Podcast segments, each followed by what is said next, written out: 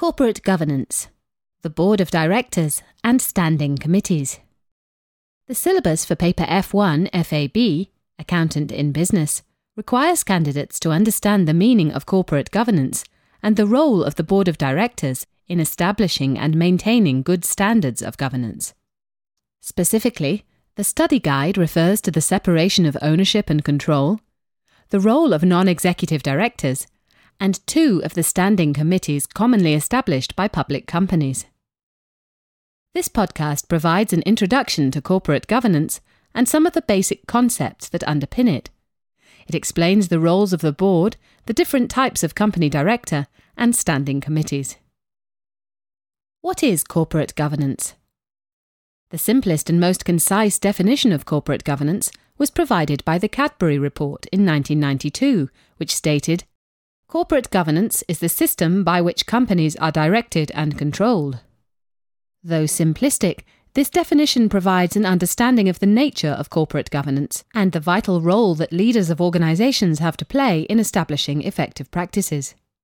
For most companies, those leaders are the directors, who decide the long term strategy of the company in order to serve the best interests of the owners, members or shareholders, and more broadly, stakeholders such as customers, suppliers, providers of long term finance, the community, and regulators.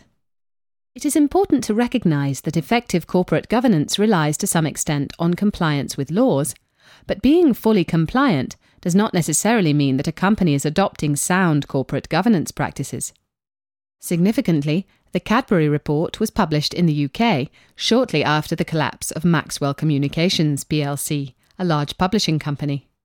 Many of the actions that brought about the collapse, such as the concentration of power in the hands of one individual and the company borrowing from its pension fund in order to achieve leveraged growth, were legal at the time. The Organisation for Economic Cooperation and Development published its Principles of Corporate Governance in 2004. These are as follows Rights of shareholders. The corporate governance framework should protect shareholders and facilitate their rights in the company. Companies should generate investment returns for the risk capital put up by the shareholders. Equitable treatment of shareholders. All shareholders should be treated equitably, i.e., fairly, including those who constitute a minority, individuals, and foreign shareholders. Shareholders should have redress when their rights are contravened or where an individual shareholder or group of shareholders is oppressed by the majority. Stakeholders the corporate governance framework should recognise the legal rights of stakeholders and facilitate cooperation with them in order to create wealth, employment, and sustainable enterprises. Disclosure and transparency.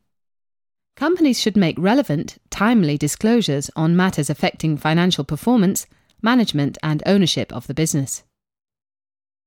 Board of Directors.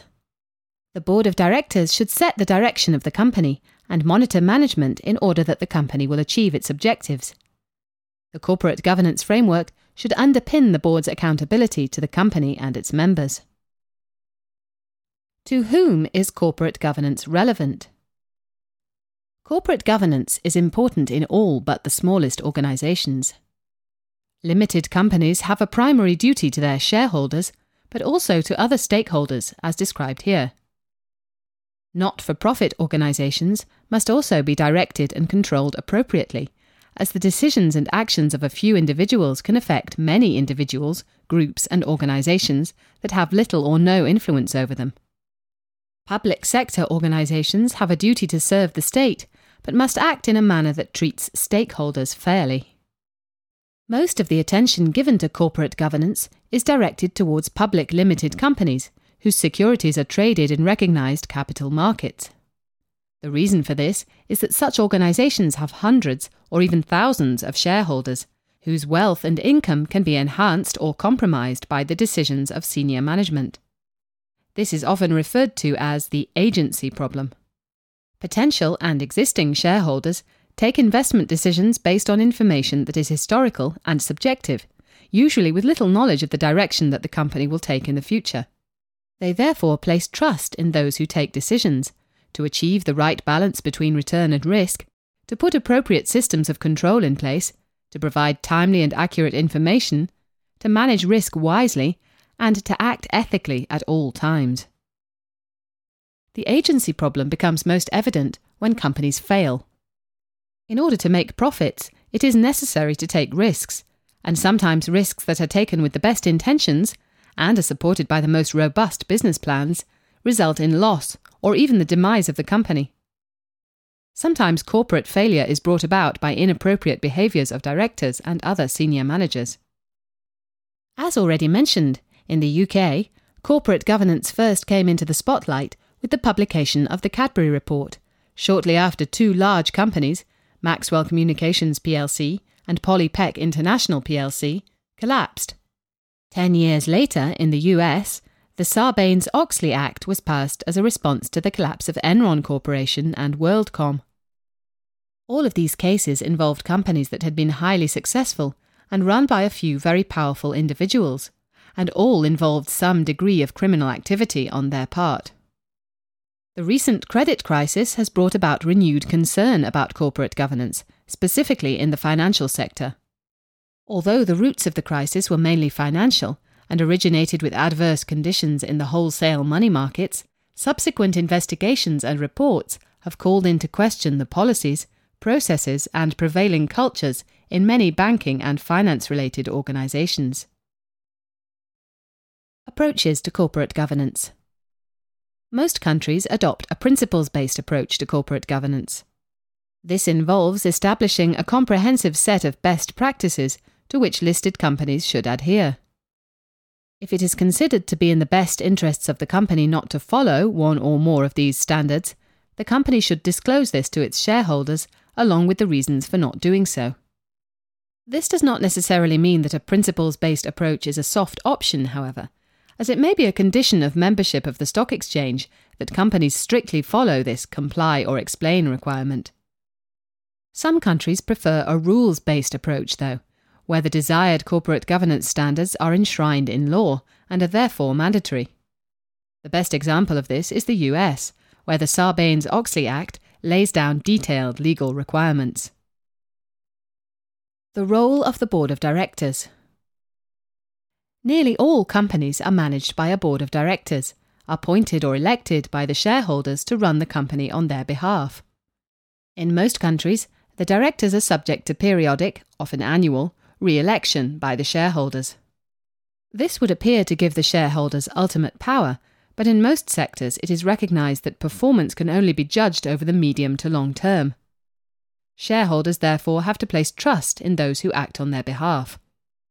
It is rare but not unknown for shareholders to lose patience with the board and remove its members en masse. The role of the board of directors was summarised by the King Report, a South African report on corporate governance, as follows. To define the purpose of the company, to define the values by which the company will perform its daily duties, to identify the stakeholders relevant to the company, to develop a strategy combining these factors and to ensure implementation of this strategy. The purpose and values of a company are often set down in its constitutional documents, reflecting the objectives of its founders. However, it is sometimes appropriate for the board to consider whether it is in the best interests of those served by the company to modify this or even change it completely. For example, NCR Corporation is a US producer of automated teller machines and point of sale systems but its origins lay in mechanical accounting machines. NCR represents National Cash Register. As cash registers would quickly become obsolete with the emergence of microchip technology, the company had to adapt very rapidly.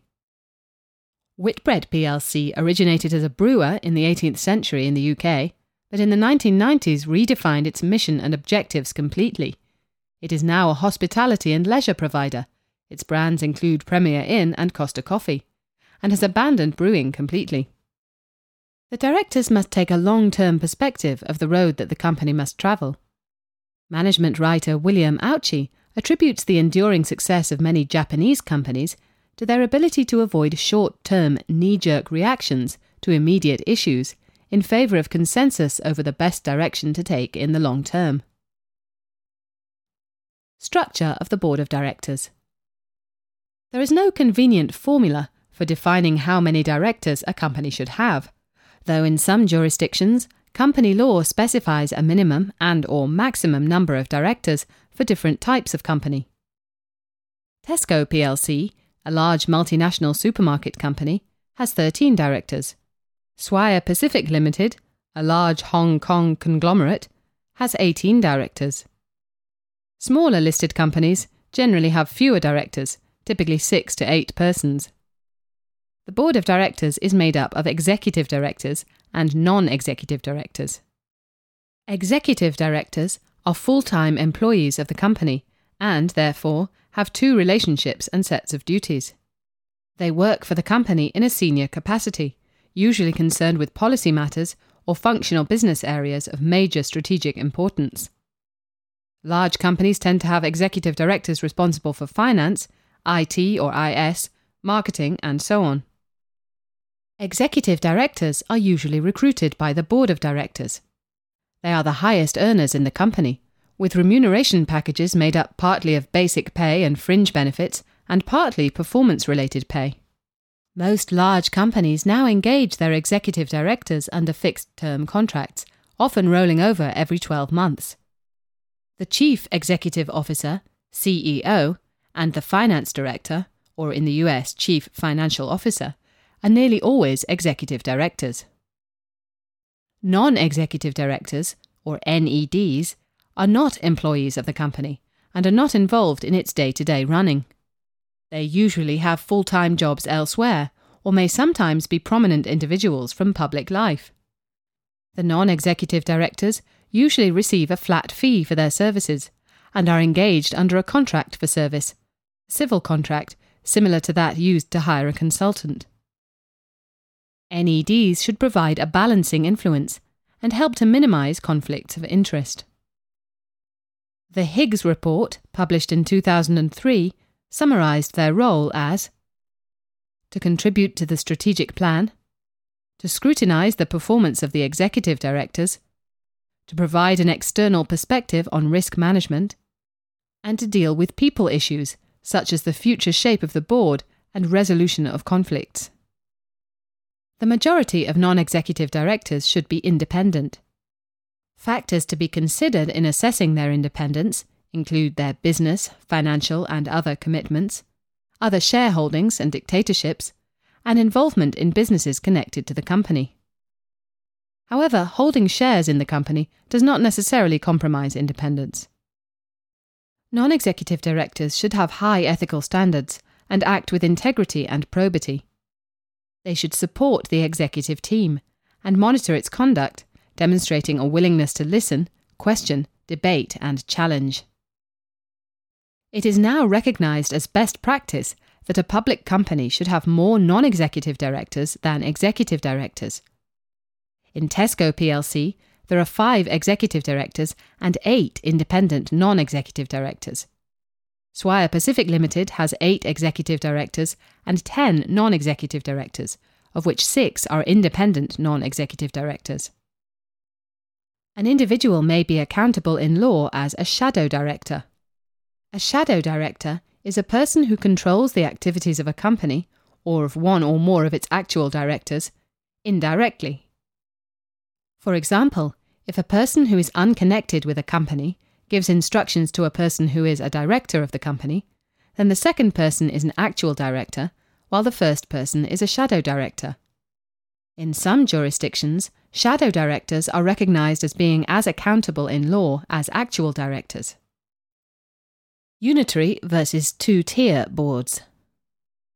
The unitary board model is adopted by, inter alia, companies in the UK, US, Australia, and South Africa. In many countries in continental Europe, companies adopt a two tier structure. This separates those responsible for supervision from those responsible for operations. The supervisory board generally oversees the operating board.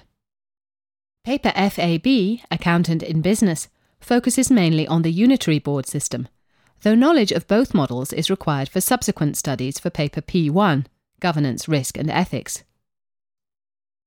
Key positions The chairman of the company is the leader of the board of directors. It is the chairman's responsibility to ensure that the board operates efficiently and effectively to get the best out of all its members. The chairman should, for example, promote regular attendance and full involvement in discussions. The chairman decides the scope of each meeting and is responsible for time management of board meetings, ensuring all matters are discussed fully, but without spending limitless time on individual agenda items. In most companies, the chairman is a non executive director. The Chief Executive Officer, CEO, is the leader of the executive team and is responsible for the day to day management of the organisation. As such, this individual is nearly always an executive director. As well as attending board meetings in his or her capacity as a director, the CEO will usually chair the management committee or executive committee. While most companies have monthly board meetings, it is common for management or executive committee meetings to be weekly. The secretary is the chief administrative officer of the company. The secretary provides the agenda and supporting papers for board meetings, and often for executive committee meetings also. He or she takes minutes of meetings and provides advice on procedural matters, such as terms of reference. The Secretary usually has responsibilities for liaison with shareholders and the government registration body. As such, the notice of general meetings will be signed by the Secretary on behalf of the Board of Directors. The Secretary may be a member of the Board of Directors, though some smaller companies use this position as a means of involving a high potential individual at board level prior to being appointed as a director. Segregation of responsibilities. It is generally recognised that the CEO should not hold the position of chairman, as the activities of each role are quite distinctive from one another. In larger companies, there would be too much work for one individual, although in Marks and Spencer, a large listed UK retail organisation, one person did occupy both positions for several years. The secretary should also not be the chairman of the company. As the secretary has a key role in liaising with the government registration body, having the same person occupying both roles could compromise the flow of information between this body and the board of directors. Standing committees. The term standing committee refers to any committee that is a permanent feature within the management structure of an organisation. In the context of corporate governance, it refers to committees made up of members of the board with specified sets of duties. The four committees most often appointed by public companies are the Audit Committee, the Remuneration Committee, the Nominations Committee, and the Risk Committee. The syllabus and study guide for paper F1 FAB require students to study only two committees. These are the Audit Committee and the Remuneration Committee. Audit Committee. This committee should be made up of independent, non executive directors, with at least one individual having expertise in financial management. It is responsible for the following oversight of internal controls, approval of financial statements and other significant documents prior to agreement by the full board, liaison with external auditors, high level compliance matters, and reporting to the shareholders. Sometimes the committee may carry out investigations and may deal with matters reported by whistleblowers. Remuneration Committee This committee decides on the remuneration of executive directors and sometimes other senior executives. It is responsible for formulating a written remuneration policy that should have the aim of attracting and retaining appropriate talent, and for deciding the forms that remuneration should take. This committee should also be made up entirely of independent, non executive directors, consistent with the principle that executives should not be in a position to decide their own remuneration. It is generally recognised that executive remuneration packages should be structured in a manner that will motivate them to achieve the long term objectives of the company. Therefore, the Remuneration Committee has to offer a competitive basic salary and fringe benefits, these attract and retain people of the right calibre, combined with performance related rewards such as bonuses linked to medium and long term targets, shares, share options, and eventual pension benefits, often subject to minimum length of service requirements. Public oversight. Public oversight is concerned with ensuring that the confidence of investors and the general public in professional accountancy bodies is maintained. This can be achieved by direct regulation, the imposition of licensing requirements, including, where appropriate, exercising powers of enforcement, or by self regulation.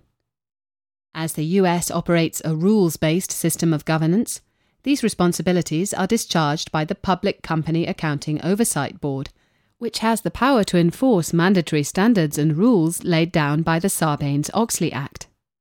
In the UK, regulation is the responsibility of the Professional Oversight Team of the Financial Reporting Council. Sample questions. Candidates may find it useful to consider questions on this topic identified in examiners' reports, as well as the pilot paper. As past question papers are not made available, the following questions are included in this podcast as examples of typical requirements. It must be emphasised that these questions are not taken from the actual question bank. Sample question 1 LLL Company is listed on its country's stock exchange. The following individuals serve on the board of directors. Asif is a non executive director and is the chairman of the company. Bertrand is the CEO and is responsible for the day to day running of the company. Chan is a professional accountant and serves as a non executive director. Donna is the finance director and is an employee of the company. Esther is a legal advocate and serves as a non executive director. Frederick is the marketing director of a manufacturing company and serves as a non executive director. Which of the following is the most appropriate composition of directors for LLL Company's Audit Committee? A. Chan, Donna, and Esther. B. Asif, Bertrand, and Frederick. C. Asif, Esther, and Frederick. D. Chan, Esther, and Frederick.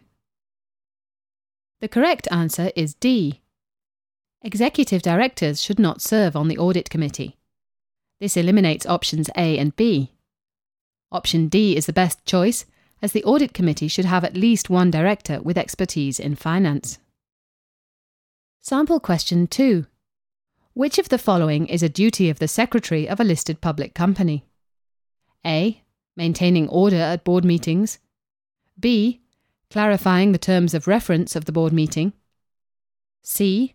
Ensuring that all directors contribute fully to discussions at board meetings. D. Reporting to the board on operational performance for the last quarter. The correct answer is B. Options A and C are responsibilities of the chairman, while option D is the responsibility of the CEO.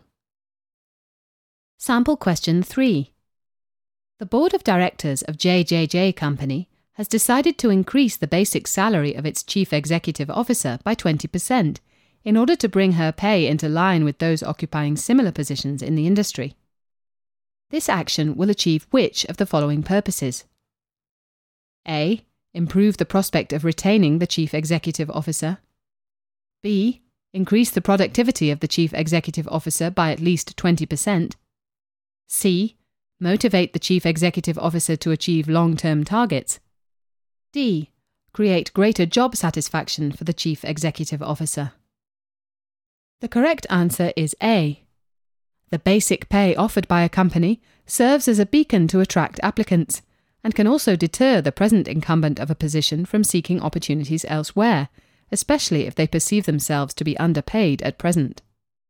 A substantial pay increase is unlikely to achieve a significant increase in productivity or increase long term motivation, though pay increases can have a short term impact on motivation.